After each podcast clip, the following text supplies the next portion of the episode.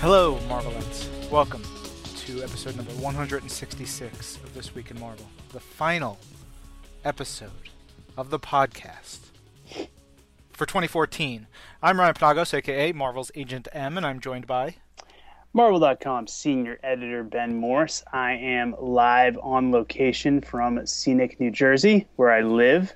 Uh, we were going to record this episode today from the Mighty Marvel headquarters in New York, where Ryan is, but I had a little something come up. So we're still bringing it to you guys, as we always do. But if there's any jump in sound quality, that's the explanation today.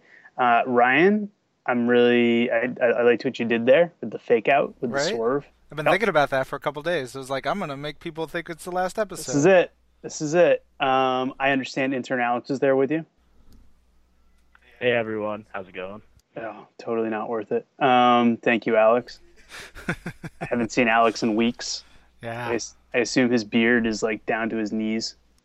I actually shaved it. Ugh. It was looking really good. Why'd you do that?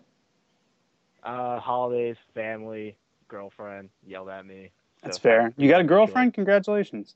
Thank you. Had one for a couple of years, but thank you. Okay, cool. So that's not what people are here to uh, listen to. So we've got kind of a cool, fun little episode today. Um, only two comics came out, and we're going to talk about both of them, but they're both big.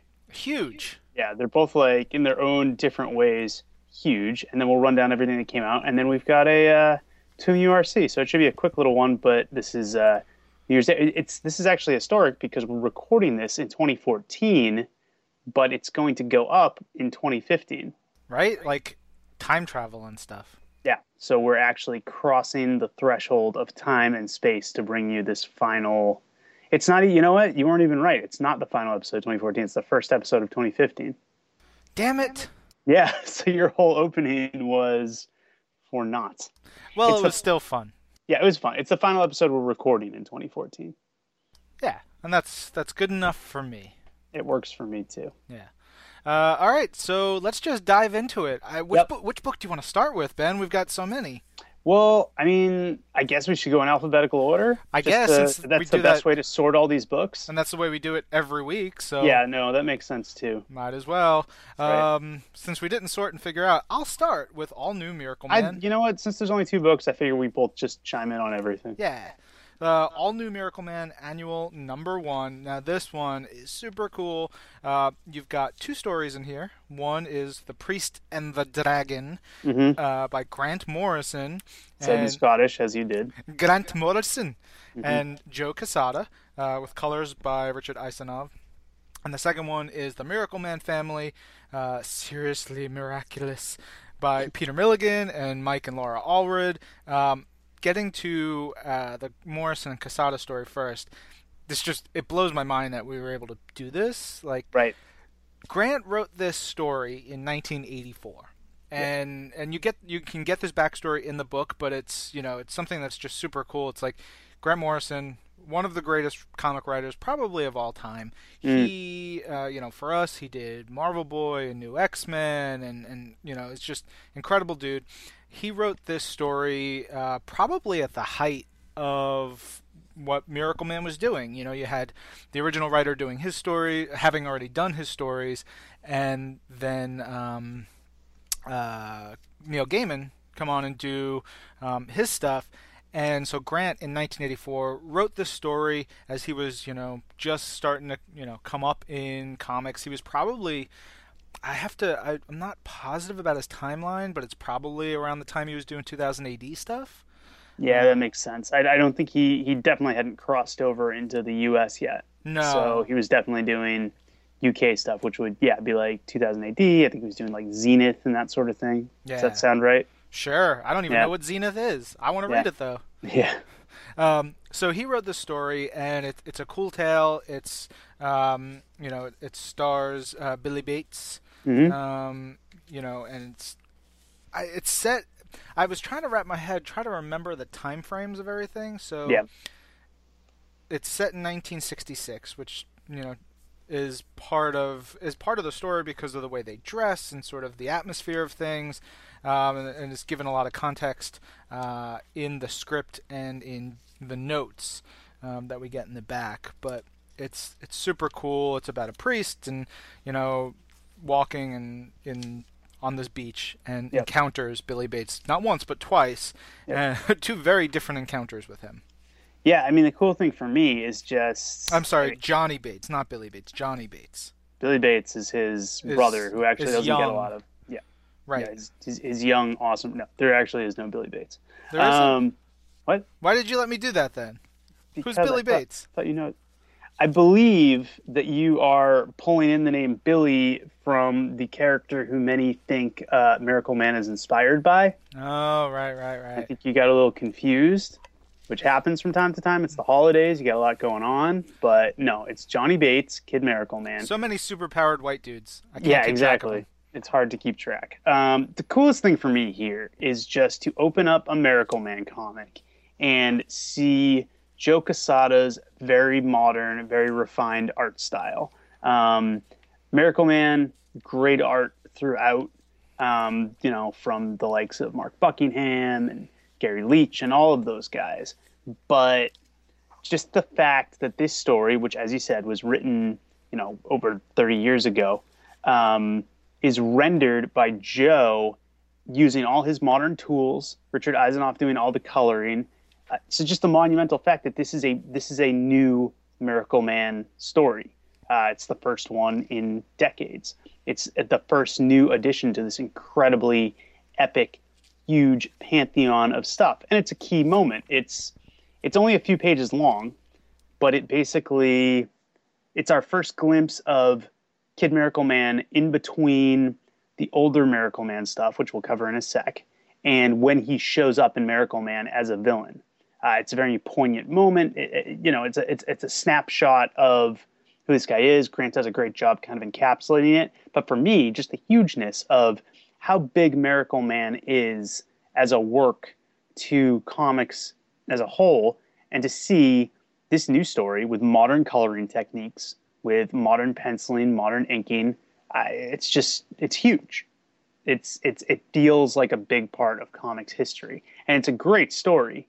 Um, it's haunting and terrifying, and one of those things where where you think, and this is kind of Miracle Man to a T, where you think one thing is going to happen and everything's going to turn out okay, and you know the good guys win and everything else. It could not be further from the truth. Something terrible happens, um, and that's Miracle Man. That's that's what the original writer and his artist did, creating this story that was one of the first. It's kind of commonplace today, but one of the first that really looked at you know if these stories took place in a more real setting, how would they end? Probably not so well, and it does it here. And you know, just the art is great, and the writing is great, and everything's great. But uh, more to me than anything else about the story, it just struck me how how historic it is that we're reading a new Miracle Man story done in 2014. Even if the writing is from a different era, it holds up, and every other trapping is modern. So I'm just rambling, but it's it, it's a big moment. Yeah. Very We also we can't sleep on the um, the title page Mhm. uh, Mm. that Joe put together, uh, which is like in a Steranko Neal Adams style with the the title of the story uh, as part of the landscape, Mhm. uh, where it's you know the October incident, 1966.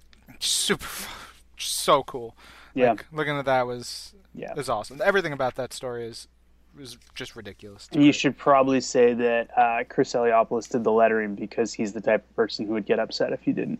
And Chris did do the lettering. Yes, he Mhm. did. He's in Disney World right now. He's he's not paying any attention. He'll find out eventually. He will. He will. Uh, but our second story is the Miracle Man family uh, by uh, the Allreds and Peter Milligan. Mhm. And The uh, team that brought you X-Statix. yeah, and it, it's it's very cool because it it does another one of those things where it you think it's gonna go one way and then it goes another and then it goes another way after that. Mhm. It's so it, it's really set in the the concepts that you're used to if you know the Miracle Man um, characters Mhm. from when they were done by Mick Anglo. So it's really set in that sort of universe, but there's there's hints and there's sort of this glimmer of that underlying strangeness and weirdness and, and super cool modern storytelling that we would get um, from the latter Miracle Man stories. It's awesome. Right. It's like if you've been reading the Miracle Man stuff we've been putting out, where you know we'll do the backup stories of the Mick Anglo stuff. This is almost like that, and of course, you know the Allreds are perfect for this because they have that retro, timeless art style where they can make it look like it came from the 1940s, but with a polish. Um, and Peter Milligan is a very smart writer, so you, it's like you're reading one of those, but like with a little almost director's commentary running on the side because if you know the story of Miracle Man, and if you don't know it, you should go and read it. And we've been publishing it for the last year, so you have ample opportunity to go check it out. Um, these Anglo stories, there's there's another dimension to them because there's something else going on that you don't find out about until the later stories. So it is kind of cool, just like the Morrison Quesada story presents a chapter of Kid Miracle Man that we've never seen. This is also big in that it's the first time we get to see, for lack of a better term, the Anglo verse, but through the lens of us knowing what it really is. And you know, we're dancing around a little because on the off chance you haven't read the modern Miracle Man stuff, you don't want to say, you know, what's really going on. But it's an accomplishment, just as much of an accomplishment as, you know, what Joe and Grant do in the first story. This, them writing basically, and it's got to be a lot of fun for them, writing a classic Miracle Man, Golden Age story, but getting to invert it a little bit, which I think is what these guys and lady do best. Um, if you look at kind of all their work from X-Statix to the stuff that Allred done with, has done with Madman and a lot of the you know the Vertigo stuff that that Peter's done, kind of picking apart concepts like this is what Miracle Man's about, but it's also what these creators are about. So, two really cool stories that do vastly important things that I think, you know, when we do eventually get to new material in Miracle Man, which we have said is going to happen eventually, um, these are these are huge additions to the to the canon. Yeah, yeah. Uh, and for um, for when you get the issue, definitely check make sure you check out the back matter. You mm-hmm. get a lot of um, insight into the you know what went into the story, the thinking, uh, some of the context and, and behind the scenes stuff, as well as an amazing photo of Grant Morrison from 1984. Tremendous. And uh, he's all, so much cooler than all of us. he really is. And uh, all of Joe's pencils, which just looking at that is crazy. Yeah. Okay, so our other big release of this week, and it's a big one uh, Shield number one, written by Mark Waid, art by Carlos Pacheco. Uh, as it says right on the cover, inspired by the hit TV series. Um, this is cool. You and I were talking about this yesterday. Um, I think you know we we kind of knew something like this was coming from the minute Agents of Shield became a big deal. It was like, well, we got to do a Shield comic at some point. And you know, the the get to doing a Shield comic is that we can do bits of the TV series, you know, some of the stuff you love, the characters and all that, but we have an unlimited budget and we can do it in the Marvel Universe. What's cool for me, and there's a bunch of cool things that I want to talk about, is we get to see the Agents of S.H.I.E.L.D. characters that we know and love married to the Marvel Universe, not just in a small way, but in a huge way. Just in these first three pages alone, uh, we get kind of a history of Phil Coulson um, and we see him growing up and loving Golden Age heroes. We see him writing down notes about the strengths of different heroes. We see him working at S.H.I.E.L.D. and talking about Omega Flight. And then I love this bit where he's captured and the way that he uh, keeps himself sane is to list off what X Men joined the team in different orders, and in what order. And then you got him at a poker night. But the point is, um, by the time we get to the action, Phil Coulson has just been made a commander in S.H.I.E.L.D. And right off the bat, big splash page, Surtur and a bunch of Asgardian demons are invading Earth. Phil Coulson is in charge of coordinating the efforts against it. And we just get a who's who, a cavalcade of Marvel heroes, like everyone, being coordinated by Coulson uh, to oppose this. And then he takes Agent Fitz, Agent Simmons, Agent May, and a couple of other cool guest stars to try and stem off the threat of what's really going on. There's a bunch of big battles. There's a bunch of uh, planning on Phil's part, and this is a cool done in one idea of what Shield is going to be as a comic. But the big thing for me, and Ryan, you may have you know sensed as well. Is, is the cool thing for me is you know Coulson's this beloved character in the movies, in the TV shows. We've brought we've had him in the comics for a couple years now, and I think we've gotten some good stories out of him. But this is far and away the best Coulson story I've read, and the reason for that, for, in my mind, is Mark Waid is Phil Coulson. Like Mark Waid, all the stuff Coulson does in here, all of this like he's taking notes on superheroes and he's figuring out who works where and he's, you know, plugging them all in. This is what Mark Waid does.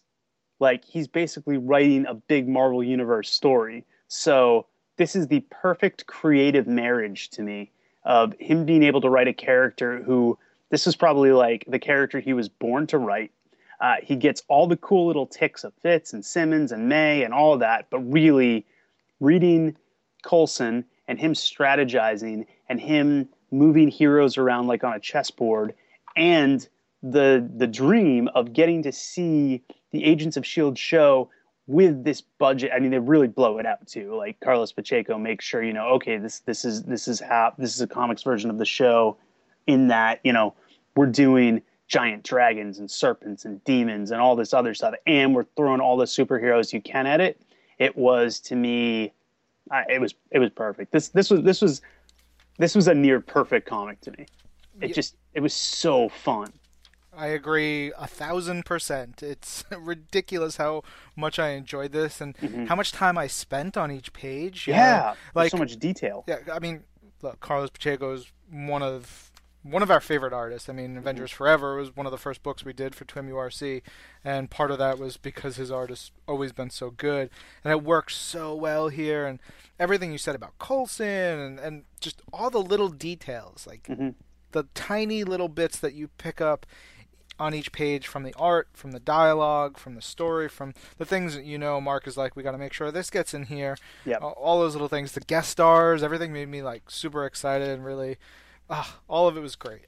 Do you just get the sense though that like Mark Waid has been and Mark Waid's been in comics for a long time, and it's amazing because he keeps getting better. Um, but do you get just get the sense that like this character is like he he dream if if if this character hadn't it's it's crazy because the character was created for the movies and for TV, but it feels like this is the character that Mark Waid would create to basically be his avatar in the Marvel universe. totally, and he and he's just so good. Yeah. Like this, I, this Coulson is the Coulson I've been waiting for. Yeah. I, lo- I loved Cheese, but Yeah. this is where I need him to be, and I think it Right. also is really important for Shield in the Marvel universe as an organization.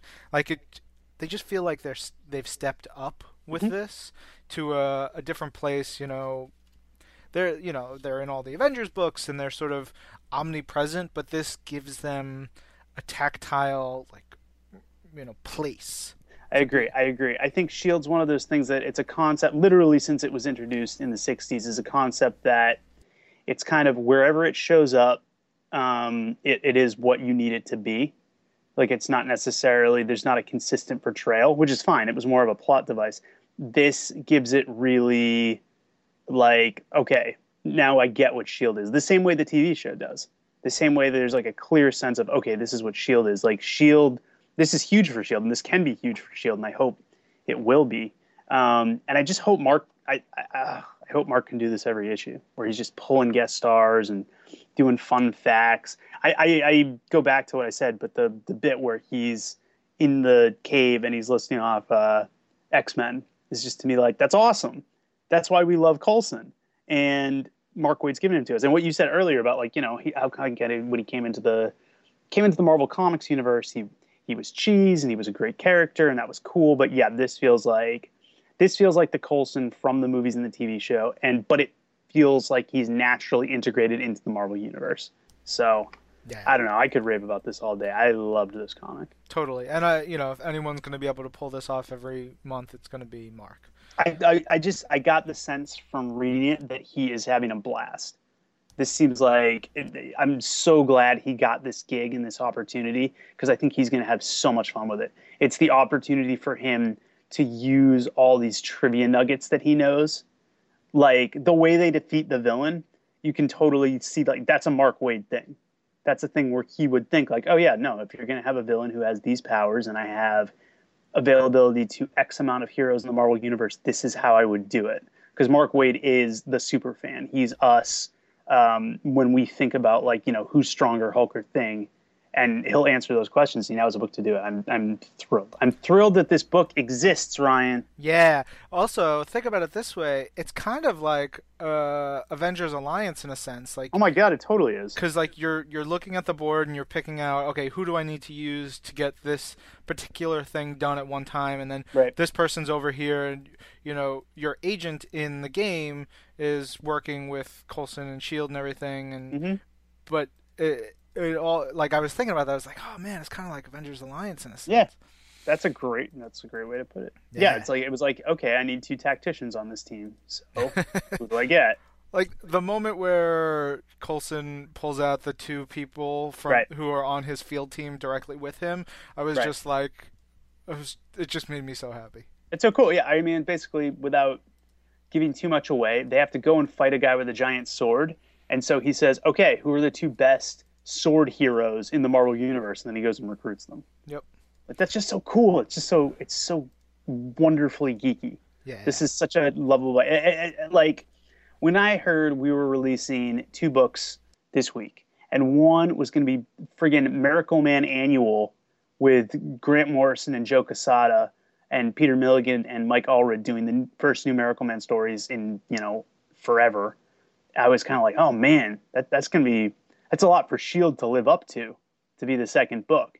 And I was so happy that it just it just knocked it out of the park. And I cannot wait to see what Mark does. And he's gonna have a new artist every month. So like Carlos Pacheco killed it this time, but next month we have Humberto Ramos. And then the month after that we have Alan Davis, and it's just gonna be a cavalcade. This, this could this could very quickly rocket to being one of my favorite series ever. Agreed. And, Ever. wow, that's bold. I, I just love it so much. Calm down. Uh, the the other bonus awesomeness, we get Mhm. even more Joe Quesada art. Yes. Uh, in Shield, as he does some really fun backups uh, with Fitz, Yeah. and it's it's pretty great. Speaking of Fitz, um, when you and I, because we this this these past couple weeks uh, are when we finally got our Marvel calendars for 2015, which by the way you can pick up at your local comic retailer. Um, and you and I were talking, and we both got the Coulson cards. Now I got a second calendar, which Blake Harris was kind enough to go and get for me, and I got a Fitz card. What? I thought Yeah. we, I thought the whole office got Coulson's. Damn it. So it! did I, but no, I have a Fitz now. Wow. So you know maybe we uh, maybe we work out a trade, I believe. not for cards but for money. Yeah, no, I'm not going to do that. Uh, Okay, I believe the Skye one is harder to find Super limited edition. than the rest. Yeah, is it a chase variant? A, ch- a chasse variant. I just. I just like that term. yes. Um, so what? So anyways- what other comics we got this week?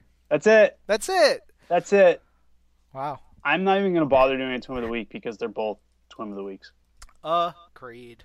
Yeah, I mean like you can't pick between that. Alex probably would, but don't let him off mute because he'll he'll I feel like he'll say something bad. Yeah, it would be bad news. No, but uh, not only are those the only two comics on sale, uh, there's no collections on sale this week. What really? Yeah, that's it. I exhaustively looked it up last night. It's confusing because we got huge stacks of stuff, be- but that's not because they're out this week. It's because um, our beloved, um, what what is what is Fenton's position? I'm not going to say Fenton's last name, but Lord of all the free comics. quick shout out to Fenton, who is the guy who not only delivers our comics every week, but basically keeps Marvel organized and is also one of the nicest human beings on the planet. Yeah, But, I believe uh, he also gets you know comics and comps to all the writers and the He artists and everybody who who needs to get comics. He's the guy. He's the caretaker of all Yes. that. I thank him for it every week. Um, and he just, I think he's, you know, taking some much deserved time off as he usually does at the end of the year. So he just loaded us up with like books for the next three weeks. But those trades are not for this week because there are no trades this week. Well then, Not only that, uh, in terms of digital comics on sale, you can read Shield, and that is it. All New Miracle Man Annual is not on the Marvel Comics app. So, but Shield is super good. So you're not getting ripped off. Don't worry, guys. Save your money. You know, you buy your one comic that Yep. uh, that you need if you're buying digital. You buy two comics if you're buying in print.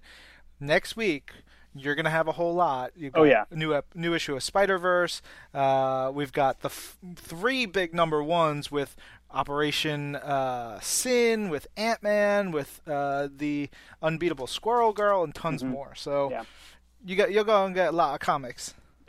All right, but all but you know, if you are looking to get a little more this week, also available on the Marvel Comics app, we've got Amazing Spider-Man 144 through 155. We've got Avengers 377 through 399, so that's a huge gap filler. Uh, and we have Nation X, the limited series from 2009, 1 through 4. Which one was Nation X? Nation X was um, right after the Utopia. No, not after Utopia. I think it was after Messiah Complex. It was after one of those crossovers. Mm. Um, A lot of X it- stuff. yeah, it was it was it was all set on Utopia. It was just cool stories of X Men. It was an anthology book. It was cool, I love I anthology books. Yep, and they did a lot of good X Men anthology books um, around that time. Um, collections on the app this week. Uh, it's all X Men all the time. It's Astonishing X Men North Star, X Men Bizarre Love Triangle, X Men Blood of Apocalypse, X Men Day of the Atom, X Men Decimation the day after, X Men Golgotha, X Men Nation X, and X Men The Curse is Broken. A lot of Peter Milligan X Men in there. Humph. Kind That's of a cool. fun, uh, quirky little run that he did back in the mid 2000s. Wow. And guess what, Ryan? What's Uh, that? In terms of Marvel Unlimited this week, there were also no new comics. wow. I Really guess- batting a thousand. Yeah, I guess Jim Nausedas uh, took. You know when I said Fenton took a well-deserved break? Mm-hmm, mm-hmm. Jim Nausedas took a not at all deserved break. Oh. Now, now. No, I was talking to uh, to our good friend Marc Strom, who will not be on the podcast this week, um, yesterday, and for some reason out of nowhere, as he does, anytime Stromy does anything, it's out of nowhere. Anytime he asks me a question, uh, he just goes, "Hey, why are there no Cable and X Force comics on uh, on the Marvel app?" And I'm like, "I don't know." He goes, "Should I ask Jim to see this?" I go, "Yeah, ask Jim to see this." He goes, "Ah, I'm gonna give him a talking to." I'm like, "Okay." And then he looked up the he looked up a solicit for like the one cable comic that's on Comixology, uh, which is like from the '90s series, and it had something to do with cable trying to look for a device called the Timex. And Stromy went into this whole thing about this came out in 1992. Did Timex watches not exist in 1992? Like, could we get away with this legally? And I just, I, I could not have cared less. And I did not want to have this conversation with him. Wow. That's It a- was, it was terrible. that's a whole lot of stuff. I know, I know, and it's on IM, so I, I got to pretend I just had like a meeting or something, which I didn't because it was a really slow day. so, anyways, All right. uh, yeah, I think it's time for news, Ben. yeah, it is time for news. This is where we would normally go to Patrick and Stromy, but we gave them the week off. You gave them the week off last week too, yeah? No. No. You did. They were on last week. Uh, oh, you mean from the podcast? Yeah, no, I know they were quote unquote working. Uh, let's see. Yeah, they weren't on the podcast. They were week, not on the podcast. as far as I know. How did the podcast go last week? Swimmingly. It was you and Alex. Yeah. I, I, you know, it was great. It was awesome. Jesus.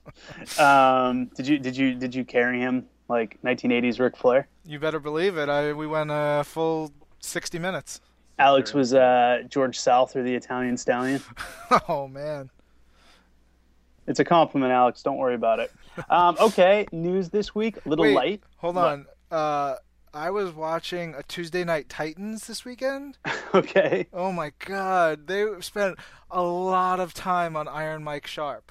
They sure did, man. Like, he's, a he's Canada's greatest time. athlete. Did you know that? I I did not. Did I? I didn't tell you something. Speaking of Canada and wrestling, and we'll get to the comics and news and stuff in a sec, guys. Don't worry. Um, I was at one of four Christmases that I went to this past week, and this was the one with my extended family. And I have my one of my cousins married this nice girl, um, this nice Canadian girl, and I was talking to her, and I did never, and, and I was talking about our trip to Vancouver and she said, "Oh, I actually grew up a little bit in Vancouver." And it never occurred to me to really like find out where she was from in Canada. I was like, "Where'd you actually grow up in Canada?" And she said, "Oh, I grew up in Calgary." And I was like, "Oh, cool! I didn't know anyone who grew up in Calgary. That's where the Hearts are from." And I didn't know if she would know anything about it. So I said, "I was like, um, I said I was like, you know, I'm a big wrestling fan." She's like, "Oh yeah." She's like, "She's like, you want to know about the Hearts?" And I'm like, "Oh my god! Like, did you did you know them or anything?" She's like, "She's like, yeah, they're royalty in Calgary." Um, I was like, really? I was like, did you know any of the hearts? She goes, yeah. She goes, Owen Hart was my substitute teacher What? when I, when she was a kid. Um, The Blue Blazer was her substitute teacher? yeah, she was like, yeah, Owen, my, my substitute teacher. I only had him a few times, and I, and I was pretty young, but he was so nice, and I remember all this. And I was like, ah, that's crazy. What was She's like, he yeah. teaching? I th- I don't think it was like a specific subject because I think she was in like elementary school or something. So I think he was just coming in and teaching, you know, general education. Is that is that I don't a know, I thing got- in Canada? They just Sure. have, yeah, we're gonna teach you about everything, eh? I don't know. Yeah, because I mean, like when you're in elementary school, it's not like you have different teachers for different subjects. I didn't.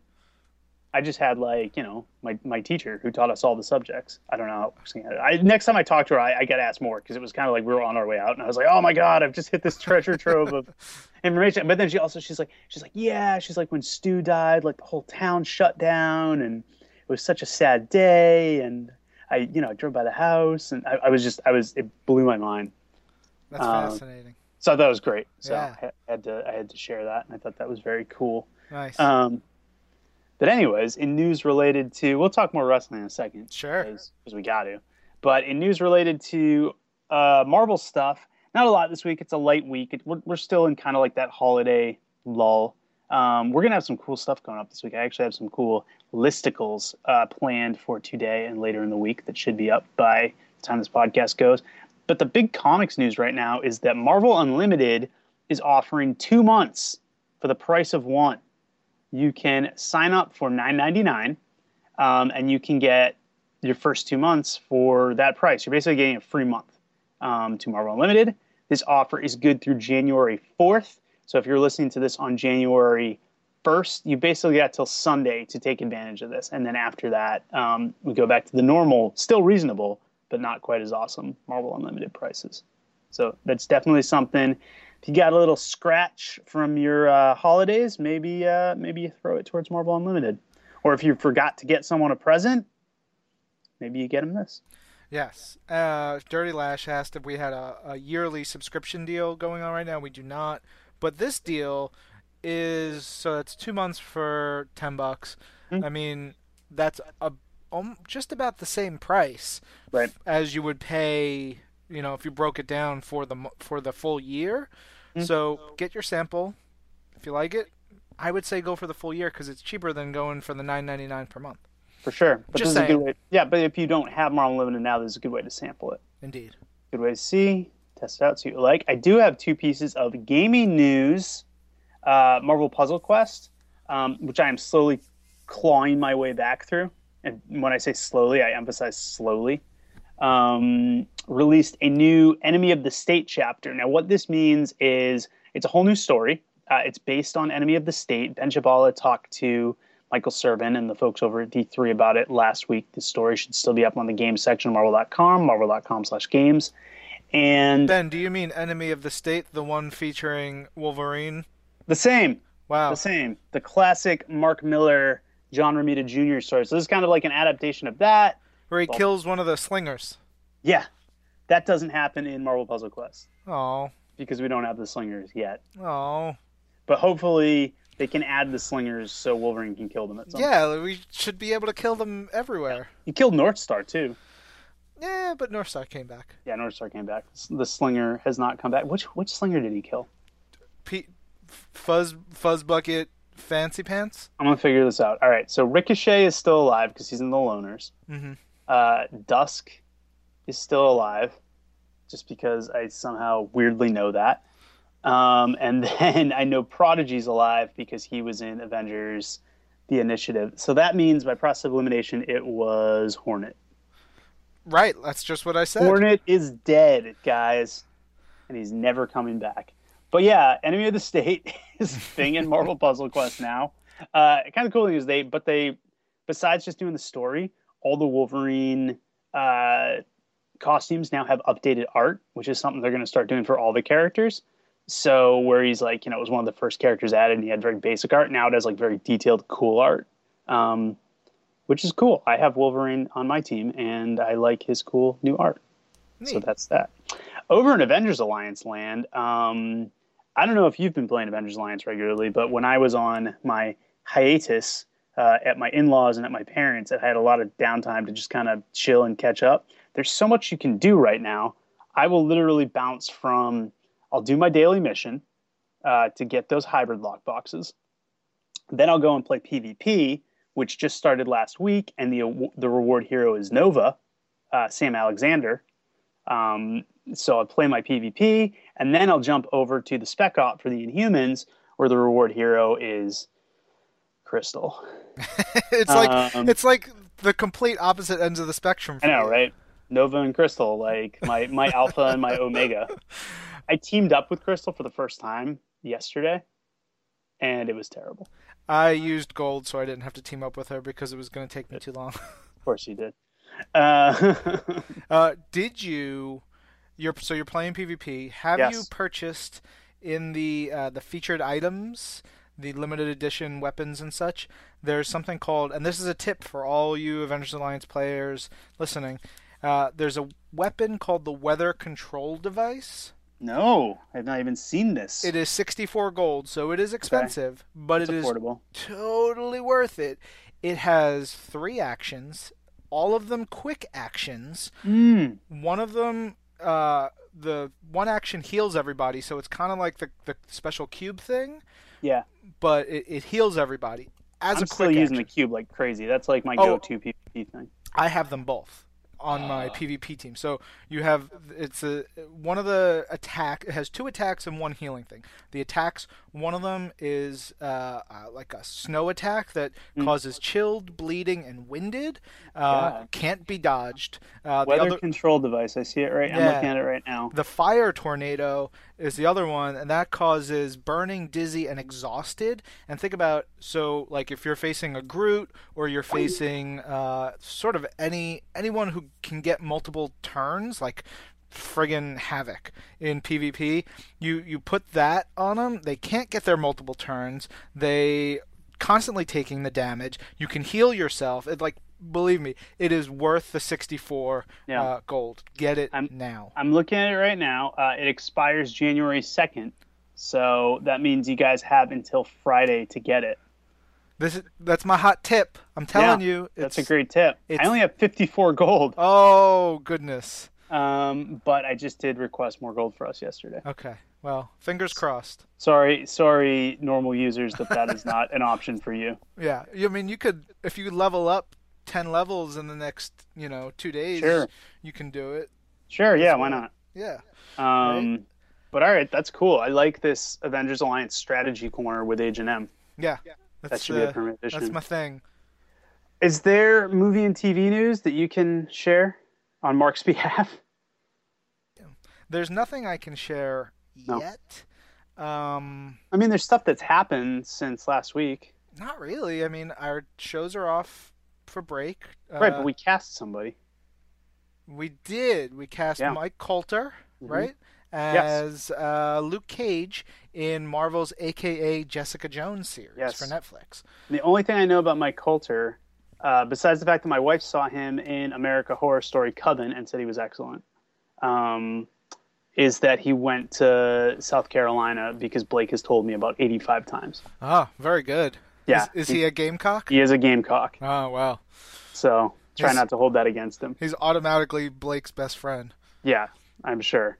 Um, also, as much as we dig on him, uh, Patrick and Mark have been very busy doing a lot of kind of year-end roundup type thingies, uh, just kind of recapping the movies and TV stuff that happened this year.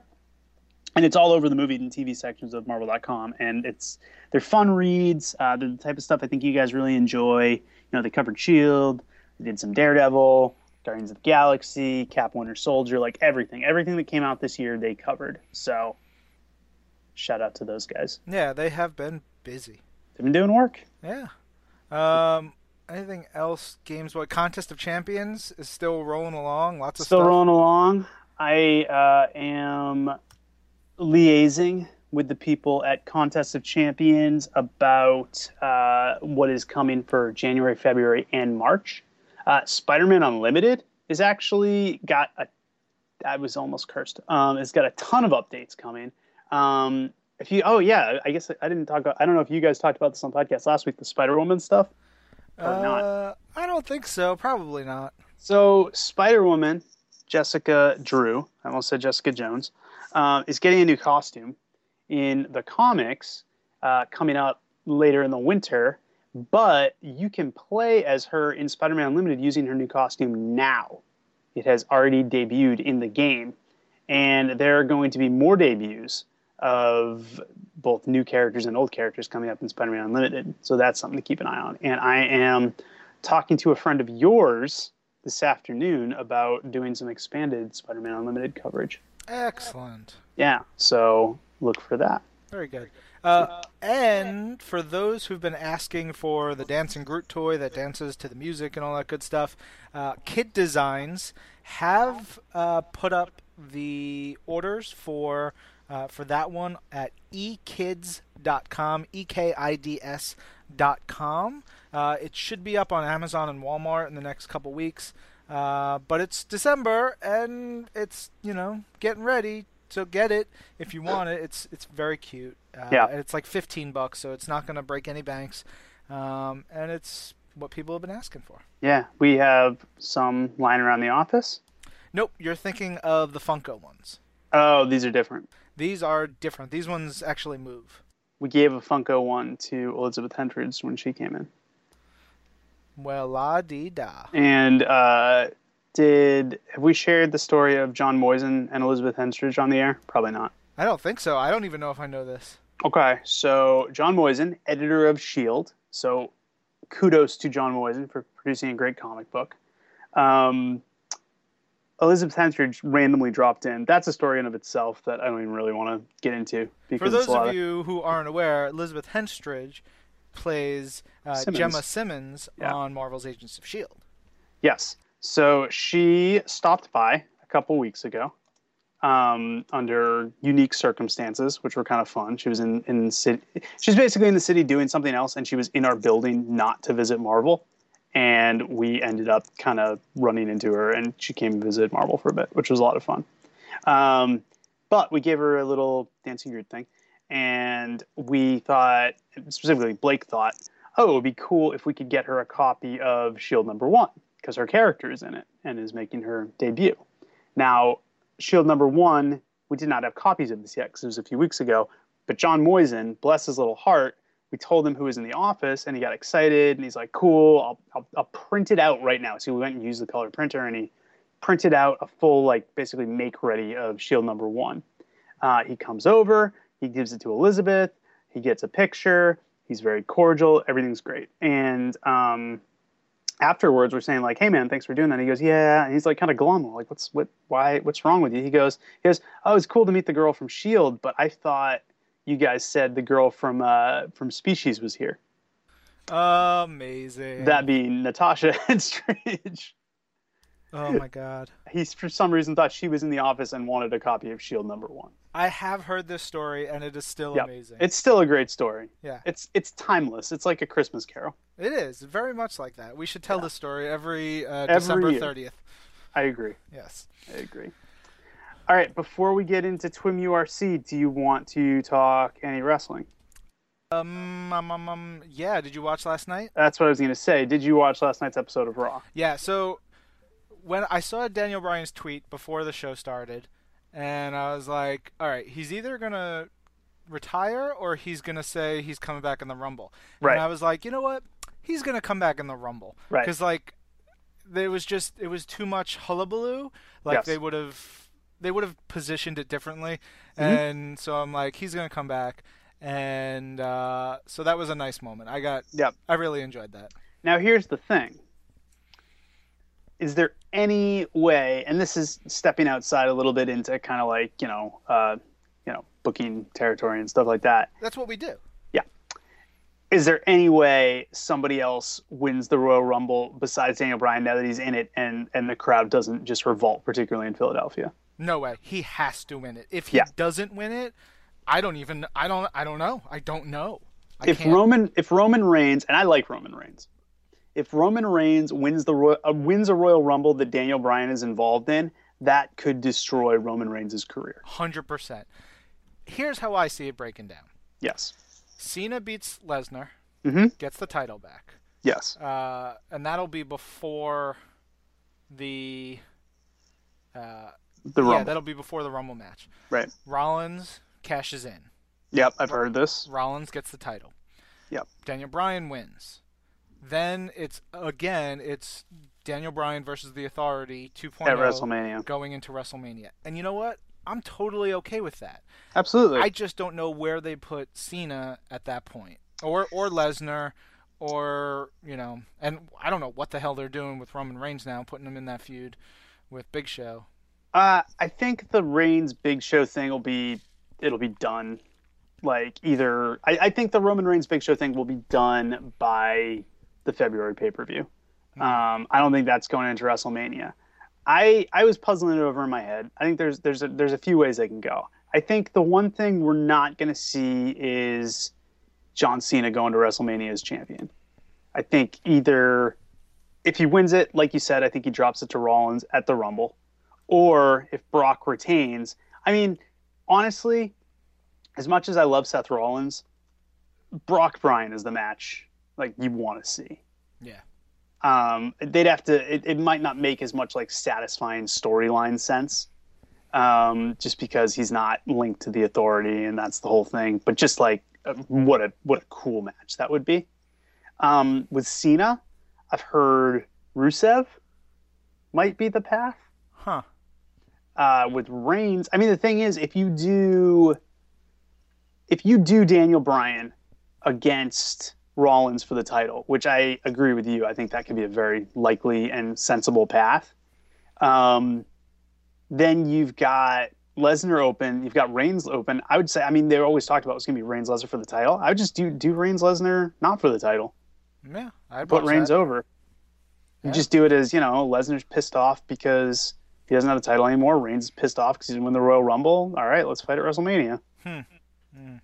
Yeah, I- there there are a lot of other guys though. I don't know what they do with like I don't know what they do with Dean Ambrose. Like he was super hot not too long ago. Did you see the um? They have a commer- They had a commercial for Thursday SmackDown. It's Dean Ambrose's part is amazing. I, I I almost rewound it to watch a friggin' commercial a second time because it was so good. Dean Ambrose is uh, that's the thing. Dean Ambrose, the two guys who are like the biggest wild cards for me right now are Ambrose and Ziggler because they're so Yeah. hot right now. Yep. They can use much of. But the thing with Ziggler is, he could very easily, if they just give him the Intercontinental title just as like his thing, like how they did with like Bret Hart, Shawn Michaels, and Mr. Perfect, and guys like that. I think that'd be totally fine. Like that's just like that becomes his division, you know. Mhm. I'm I as much as I would love to see him as world champion. I don't know. Going into last night before Brian was back, I was like, oh, there's so many different ways they could go. They could go Reigns, which I don't think everyone would be totally psyched with. They could somehow work it so it's Ziggler Brock at WrestleMania. Like that'd be because it just seems like they're so behind him right now. I'd be kind of terrified for Ziggler. Oh yeah, no, he would probably hurt himself very badly. Oh my god, he would. You know, he's gonna sell and take these crazy bumps, and I think it would just be too much. Right, right. But I don't know, man. I'm I was talking to some friends last night and it was just it's crazy how much that one segment of Daniel Bryan is back like just flips everything. Yeah, because you're excited again. Because Yeah. now it's like, okay, there this guy we care about more than anything is now back in the mix and there's so much potential for everything. It's just so funny because it's like we're back where we were a year ago. Yeah, I know. Where it's like, oh my god, are they gonna are they gonna give Daniel Bryan a shot? So that is that yeah. on the matter of wrestling. But I'm excited. It's you know this is this is the best time of the year for wrestling. Yeah, Ro- and we're Royal getting Rumble into, to WrestleMania. We get Royal Rumble. We get. Uh, I like Elimination Chamber. Well, that's too bad because it's not happening in February this year. What? Yeah, they took they moved it. To when? It's in like the summer now. Because the basic pre- the, the The- understanding was Elimination Chamber throws a monkey wrench in the build from uh, Rumble to Mania. I buy that. That's fine. Yeah, so there's like a generic just pay per view now. Uh, it's, I think it's called Fastlane. Oh God, I'm gonna throw up. It's a terrible name, but Oh, dude, oh, make it stop. yeah. But it's Ugh. it's just you know, When It's is just like Extreme Rules? Extreme Rules is still after Mania.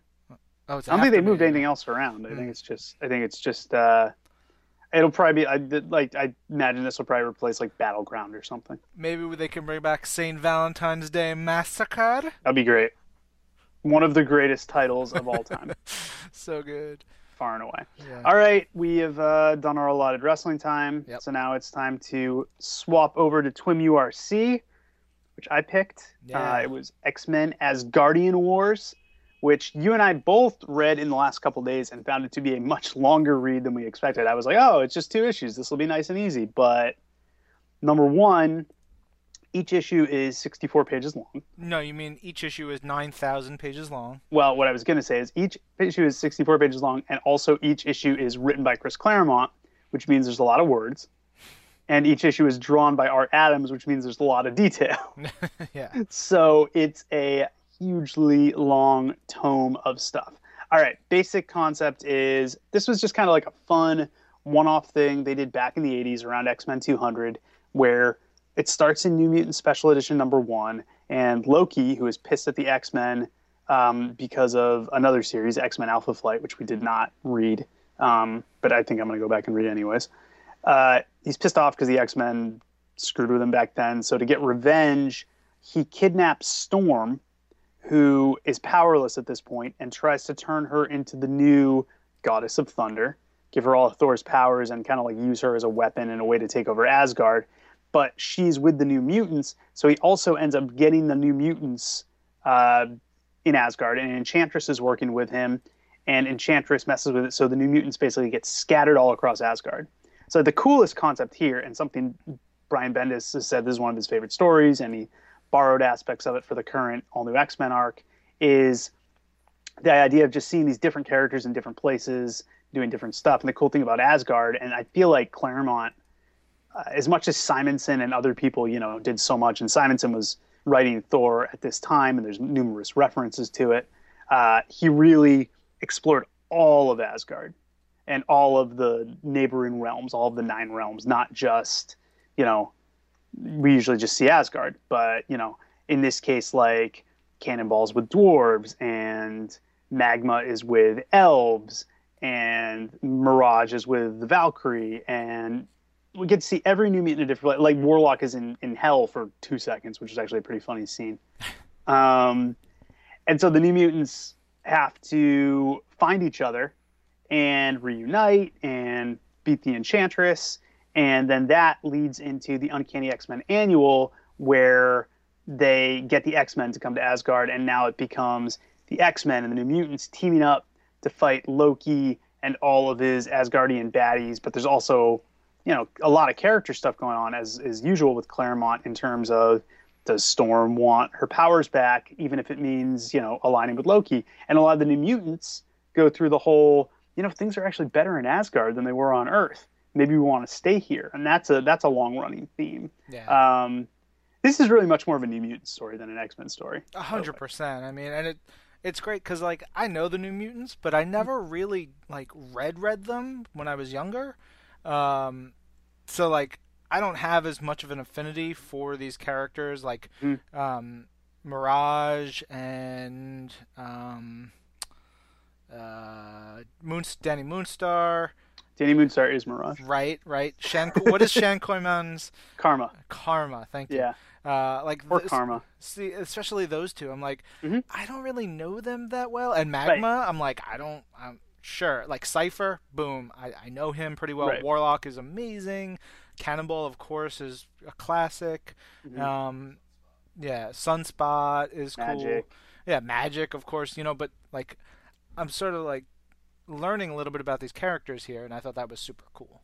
Yeah, it's definitely the X Men are kind of supporting characters by the time they come. It really is like a story about the New Mutants, and and there's and like a lot of big changes come out of it for them because Tandy Moonstar becomes a Valkyrie, which ends up being a huge part of her character, and Wolf Wolfsbane falls in love for the first time, um, and there would end up. I remember there was later New Mutants. I've never actually. It's it's funny because you've read the first appearance of Cable, right? Yeah. So, in the first appearance of Cable, they're in Asgard again. The New Mutants are. I remember this vividly. They're like leaving Asgard, uh, where they've just gone for the second time, and a lot of the characters here are like they make cameo appearances. So I've never actually read that story, but I've read you know the first appearance of Cable numerous times. Um, but yeah, there's a lot of big stuff that happens for the New Mutants here, and I you can kind of tell at this point that it felt like Claremont was really falling in love with writing the New Mutants because I think he had a lot more freedom. I think you know as his run went on, when he first started X Men, he could basically do whatever he wanted with the X Men, and that continued to a degree. But at this point, you know, in the mid to late '80s, the X Men are becoming a huge commercial success. So suddenly, the New Mutants are the characters he has a little more freedom to tinker with, so he can do stuff like, you know, what he did with Karma, or you know, the stuff with Cipher and Warlock. So he has a lot more room to explore. Was Um, Karma always uh, a larger lady? No, what happened here, and I knew this because I'd actually the first time I read the story was in uh, New Mutants, one of those New Mutants classic trades. So I got the story that came right before this. Uh, Karma got taken over by the Shadow King, uh, who is the villain in the story directly before this. Mhm. And because the Shadow King is a big fat dude, he was like, "Well, if I'm gonna live in this body, I'm gonna be a big fat dude." So he just ate a ton of food, and she got really fat. Well, Amahl Farouk, you once again proved to be one of the best villains we've ever Yeah, exactly. He was just like, I'm gonna make myself comfortable. Like, I'm gonna live in the lifestyle I'm accustomed to, which I involves love it. getting huge and fat. Oh so my god, he did that. that's but uh, yeah, there's just cool stuff, just like world building stuff here, just in terms of really exploring Asgard and Art Adams, just you know at the height of his powers. Um, oh my Ter- god. Terry Austin inking should Oh my mention as well. Like the full the full team here. This is just some of the best art. This is art that you throw this out there today, it's as good as anything. Yeah, and also you look at this, and this is what 87, 88, something like that, and how much it affected like the crop of superstar artists that would Oh sure. come up in the next like se- several years, like Liefeld and and Lee and and all those guys. Yeah, McFarlane taking the detail and taking like some of the ways they tell these stories, and ah, it's just incredible. I gotta say. I got to give a shout out in New Mutants special. There's a section where Wolfsbane, uh, when she first meets the the Wolf Prince, Yeah. uh, there's three giants chasing after the Wolf Prince. Yes. One of them is totally Ed Grimley. Do you know who Ed Grimley is? Uh, refresh my memory. Ed Grimley is uh, the character that Martin Short played with the the high waisted pants and the hair that Okay, yeah, slicks yeah, up yeah. to a point. yeah. Totally Ed Grimley, and I lost. I lost it. I got. Well, I was so yeah. excited about that. That's a very Claremont thing. He loves to like work in the pop culture stuff. Oh my god, it was so good. but I don't know. It's like I I like that this story. I felt like, and you know, I'm I'm I'm curious how people who are not huge X Men fans would feel. I felt like there's so much going on in this story. If you're an X Men fan, there's so many like little threads picking up. Like like for example, the Cyclops and Rachel stuff, which base is like a two page little aside. Yeah. So it is like part of the ongoing X Men thing. But I did feel like this was fairly, and this is a credit to Claremont and what he did. It was fairly accessible for a new reader. Um, and Oh yeah, hundred percent. I know something, and we've talked about this in the past when we've done Claremont X Men, Twimmy RCs, but it's evident here that you know something people modern readers will bag on when they're reading Claremont stuff is like, oh, he, you know, he he has his tropes and he reiterates everything. But if I'm a new reader, he does a great job telling you exactly who these characters are, exactly what their situation is, and he does it pretty quickly. It's all in the first couple pages. Yeah. Um, but I thought he did a nice job of that. Yeah.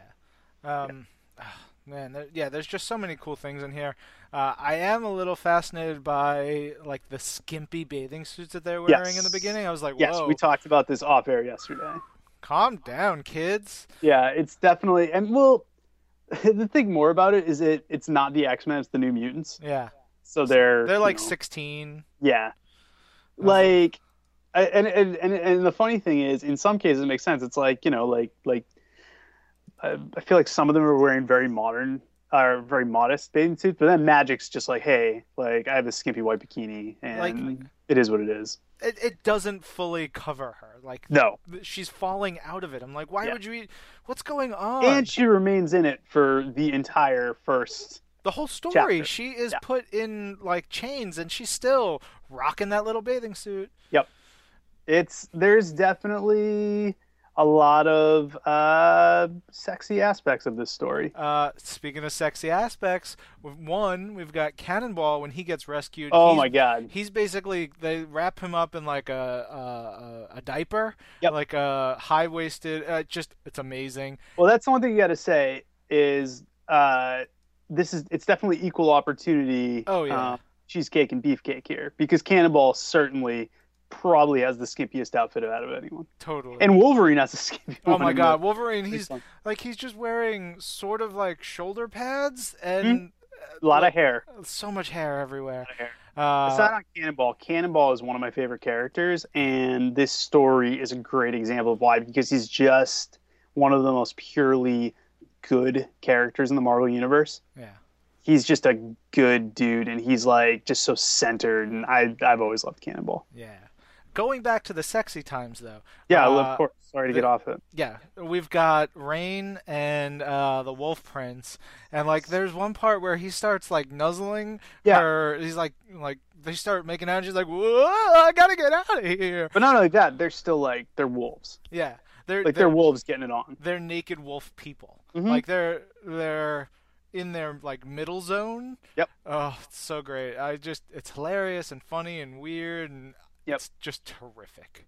Yeah, there's yeah, there's there's some stuff going on in this that you probably would not see today. Uh, there's a lot, there's a lot of mind control, Oh, so which is kind of a control. staple of Chris Claremont X Men comics. Um, and like you know, there's I love this stuff. Um, there's there's definitely there's definitely some things that if you read more than one comic from this era, you're going to notice like a lot of phrases repeated and stuff like that. And I know that stuff people dig into it, but as I always say when we read this stuff, like if you compare the pluses, like the the additive properties to the that the little quibbles, like all that Claremont gave to the X Men in stories like this, versus yeah, he would use you know, Shadowcat says the same thing in like twelve stories. It's it's no comparison. He comes out ahead.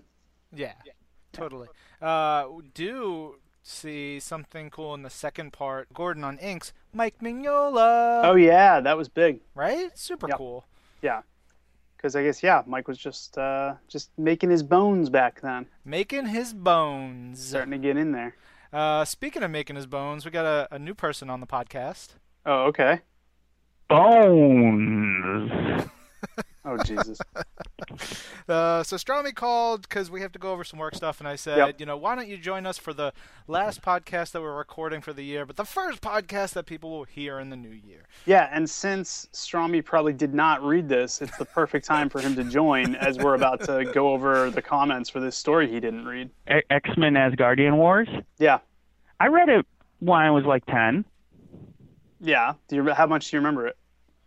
Uh, is half of it had art by Art Adams, and the other half had art by Paul Smith. Nope, And- Nope. totally wrong. What? What are we talking about then? All by Art Adams. He's, I think, I think Stromy's thinking of the collected one that we were, that which is X Men versus Alpha Flight. yeah, Yeah. yeah. When, when it's collected, it, it has the X Men Alpha Flight miniseries You're right, by you're right. Claremont and Smith. We just did the Art Adams part, Okay. which is still like 120 pages. Stromy, how much do you like the uh, wolf on wolf action with Rahne and the the Wolf Prince in Asgard? That was always weird to me.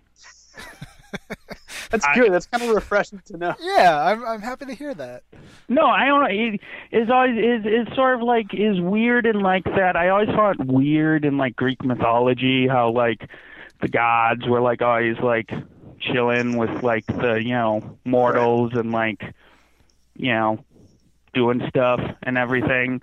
I don't know. It's just weird. I don't know. What does that have to do with the with the wolf on wolf action? Well, because isn't isn't the wolf guy? He's an Asgardian like god thing, isn't he? Yeah, sure. But I think the the larger thing is that uh, it's two wolves making love to each other. Oh well, I mean, yeah, that's weird too. I guess you didn't notice that. part. I mean, it's not really weird. I mean, that happens in nature all the time. So I I guess guess I've just defeated my point. You have to, you have defeated your point. It, Yeah. Well, if ever there was a time we actually needed Patrick on the podcast, I guess this is kind of his wheelhouse. Uh, one of the Wolf loving. things, one of the things that I, I was really I dug was towards the end, Wolverine gets poisoned, Mhm. and po- like at this point, Wolverine wasn't that nigh immortal. Well, I guess he was kind of he was getting close there, but he He wasn't, he wasn't to the ridiculous levels yet. yeah, and so like he had this poison and he nearly died. Yep. Uh, which would have been crazy if they killed him up in Asgard. I actually, when Mirage sees the Death Shadow, Oh yeah. I um, because Claremont was so meticulous and planned things so far in advance. I was wondering, I, and I was waiting to see if she would see it over the other X Men because I know Fall of the Mutants wasn't too too long after this. So I was wondering if it was an allusion to that because they all died during Fall of the Mutants, Oh. but it was not. She just thought he was dying because he got poisoned. Yes. Um, yeah. So there's uh, good choice, Ben. I dug Thank this you. story, This even is- though this it is- took me 12 hours to finish. well, that's on you because you waited till literally the day before we had to record this. Yes. Yes, because Um, wait, waiting until the day before actually makes the amount of time you have to spend reading it longer. Well, if you spread out 12 hours over the course of 12 days, it doesn't seem as long, Mark. Well, I guess. Yeah. um, but yeah, no, it was cool. It was kind of a random choice, but I'm glad we did it. I think it was a nice one for the holidays. So let's see. Because there's snow in it. There's lots of snow. There is a lot of snow because they're in Asgard. So much snow. Like. So let's see what our listeners had to say. Of course, you guys can comment using the hashtag TWIMURC. Don DJ Fanko said uh, basically he, he actually just shared the uh, X Men Asgardian Wars title pages, specifically the one from New Mutants, and these were beautiful that Art Adams did with who was the letterer on these? or is Was it Orzechowski? Or is it Yep. Kosh Krishkosh? Or yeah, what Strami said. Strami got it right. Yeah. So yeah, they Tom do really, Orzechowski. I love they- his lettering in those old 80s books. Yeah, they do really good title pages. Basically, it's just a just a spread of like uh, for the new New Mutants one's a spread of Storm fighting, but it's framed by this really cool title thing saying "Home is where the heart is," and these Asgardian armors that'll later come into play. And you got dwarves unfurling the uh, credits. It's all really cool. So it's a nice little extra touch. Yeah. Orza Orzechowski is like the Chris Eliopoulos of his day. Right, both great letters, both horrible names. yes. Um, let's see. We've got a couple from Penelope Cat. Says uh, new Twim URC selection of Asgardian Wars. I've been hoping for an Art Adams selection, and here one is. One of my favorite X Men stories. Glad to uh, that you, you dug that, Penelope Cat. He says no X Men Alpha Flight on Unlimited. Whatever. Gonna resist the urge to read those chapters in the trade. Uh, you, you don't have to read resist the urge if you got it. Read Yep. it.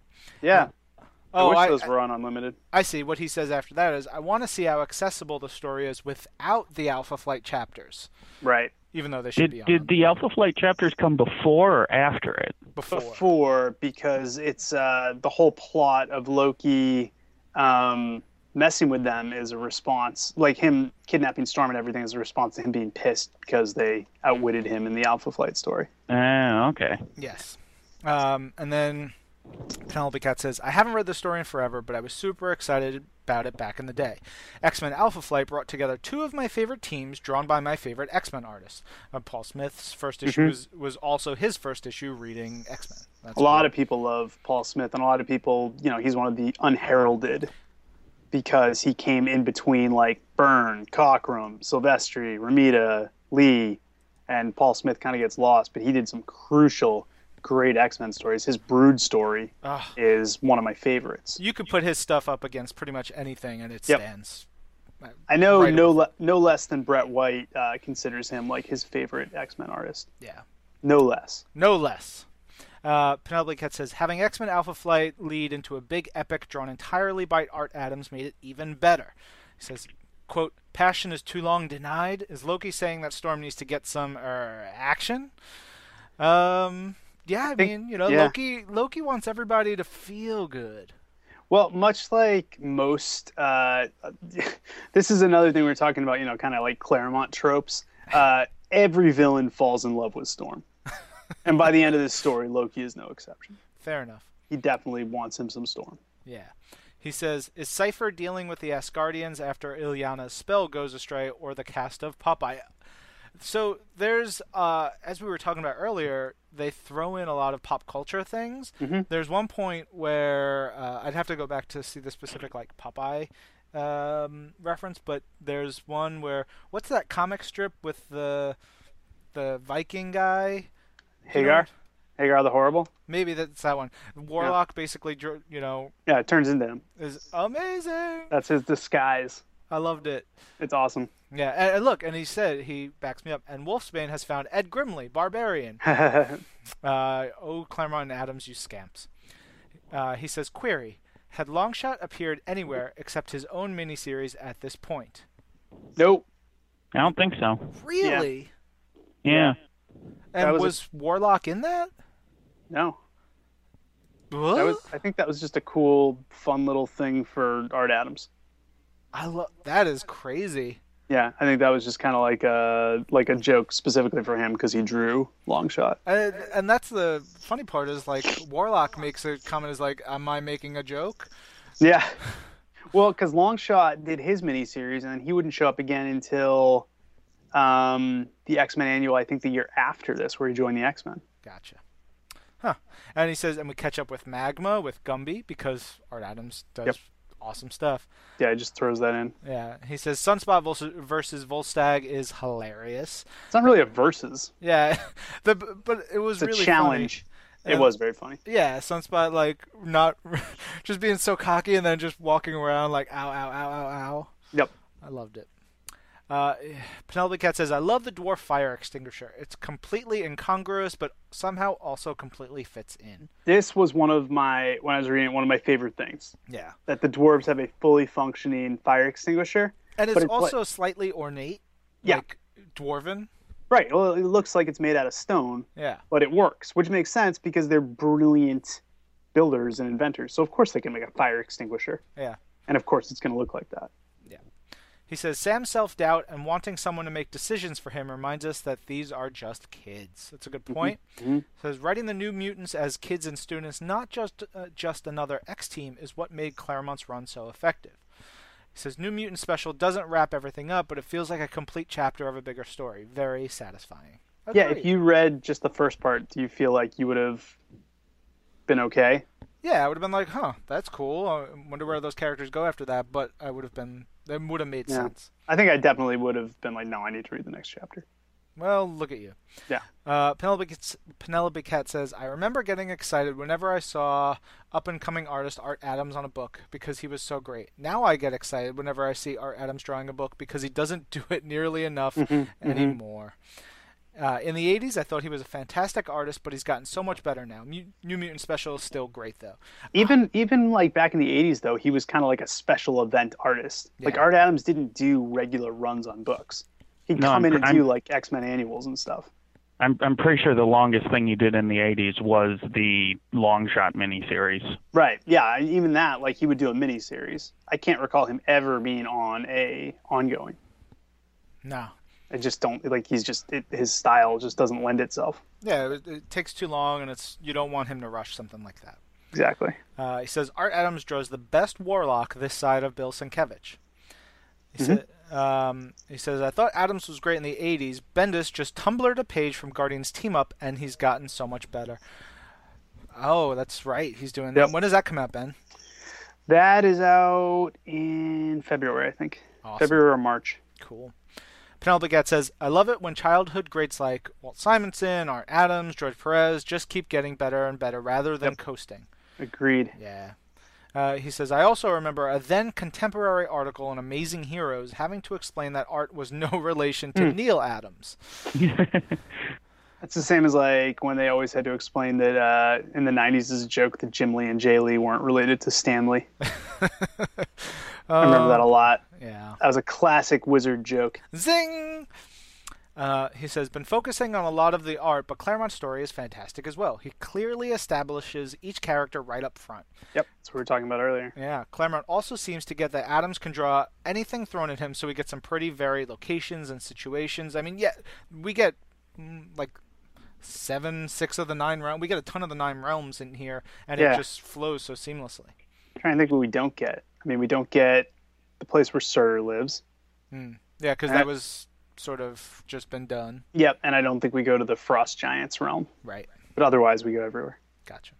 Uh, in his intro to the trade paperback, Claremont says he had a lot of fun with the story, and it shows. We still get nice character bits as well. He says, compared to the New Mutant special, the X Men annual cover looks very minimalist and traditional. Um, but that cover, wasn't that the riff on uh, the first Thor? I think it was, yeah. Yeah. It was basically Storm as Thor. It was a cool homage. Yeah. And, and I, I get it. It is a little bit more minimal, but Right. uh, it's also an homage and, and sort of caters to sure, and it was a chance for Adams to get to do two very cool but very different things. Yeah, definitely. Uh, let's see what else we got. Almost there. Almost. yeah, Penelope Cat still got a couple more, he says. And Mike Mignola is listed as an inker so early in his career. Uh, he met him at a Rocket Raccoon signing back in the 80s. I just love that there was a Rocket Raccoon signing. Yeah, like all the ballyhoo for that Yep. 30 years ago. Uh, did Kitty and Illyana always share a psychic link, or is that what sometimes happens with roomies? I mean, I think it happens with a lot of roommates. But Thankfully, uh, it never happened to me with any of mine because that no, would have me been neither. horrible. No, me neither. But no, they they had yeah, it was a weird like mis- it was more a mystic psychic link that Illyana set up once she got her powers. Uh, they just had some sort of bond. I mean, Mirage and uh, Wolfsbane have their psychic link too. So there's a lot of psychic links here. Yeah. Hmm.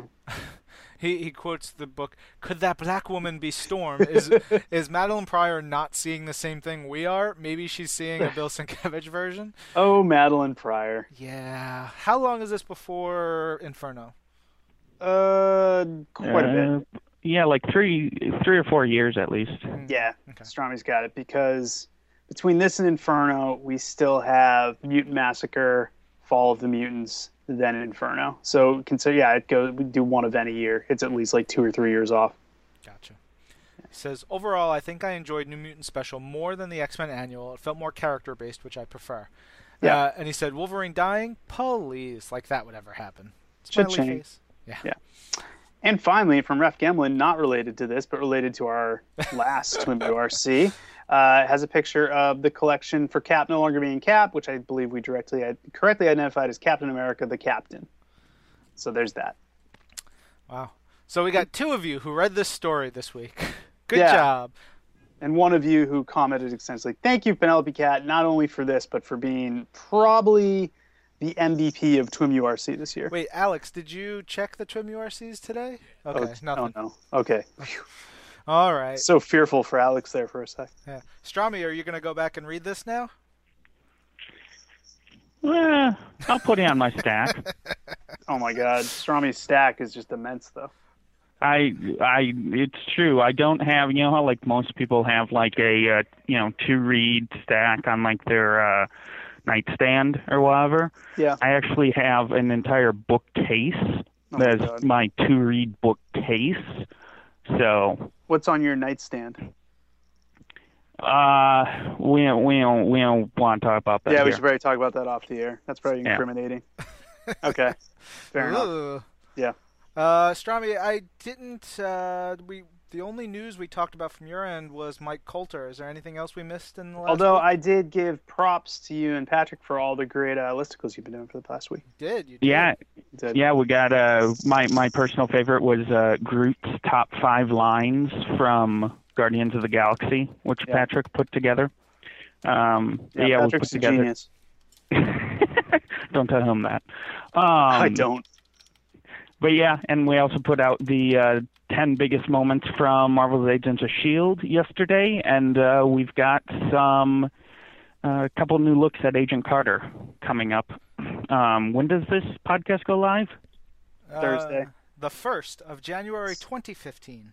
All right. Well, then, as you're listening to this, I can tell you you can see at least one new look at Marvel's Agent Carter, um, and uh, maybe a couple more. But of course, we've got the two-hour series premiere. Two When? hours. Woo wee. Oh, did we lose Strami? I think we just lost Strami, but we gained a Patrick. You did. I don't know if that's a fair trade-off, though. Holy crap! What a what a all star cavalcade of stars we have today. It, it really is a cavalcade of stars. I just appeared from behind a curtain to fanfare. Yeah. Well, I feel like we're winding down the podcast, so this is the perfect time for Patrick to show up. To really, I mean, had you not been winding down the podcast already, my appearance generally winds down any sort of conversation. Uh, I think the reason we lost Strami is because at Marvel we have really weird phone systems that don't actually have the like the number you're calling from. So uh, Patrick and Strami have the same. It comes up the same in the the Skype system. Mm. So that's why Strami got kicked off. I was hoping to have all four of us on the show That would have been nice. as a nice, you know, little way to dive Say into goodbye. the new year, say goodbye to 2014. It was uh it was it was a great idea. It was a nice pipe dream. Wait a minute. Do we still have Alex? Unfortunately, we Look- still have Alex and I think we got Mark back. Look, everyone, technology. What were we Oh, talking man. about? Oh, we still have Patrick too. Merry Christmas Whoa. to one and all. God Whoa. bless us, everyone. Wait, did I get cut off before I did the proper tune in for Agent Carter? Oh yeah, probably. You want to do it again? Marvel's Agent Carter, two hour series premiere this Tuesday, 8, 7 Central on ABC. It's a 2-hour premiere, which is going to be huge. And you know what? The best part of it is I'm going to be on vacation. So I won't be around to live tweet it with uh, Adri or Strami, and that's actually not a good thing. I like doing that with you guys, but um, have fun. Are you taking a Yeah. vacation down to Tahiti? Oh, it's a magical place. Uh, Get it? I got it. Good. I didn't get muted. I'm really legitimately not laughing because I didn't find it funny. Oh, perfect. Um, guys, thank you for a wonderful year. Yeah. Well, wait. Before we go, you got to give us a new Twim URC. Oh, right, Have right. you even thought about this? I did actually. Excellent. Um, and I was part of me was going to say, ah, we're not going to do one because it's going to be quite a number of weeks until we get to it. But I've chosen. Are you ready? Yes. The Amazing Spider-Man issues 354 through 358, I believe, collecting the entire story. Uh, oh no, 353 it starts. The story of Round Robin, the Sidekick's Revenge. Yes. I was I about was, to. I was about to joke. I hope. I wish you had done Round Robin the Sidekick's Revenge, but you actually did Round Robin the Sidekick's Revenge. I did. Oh my God, this could be the greatest Twim URC of all time. Mostly because I want to reread it.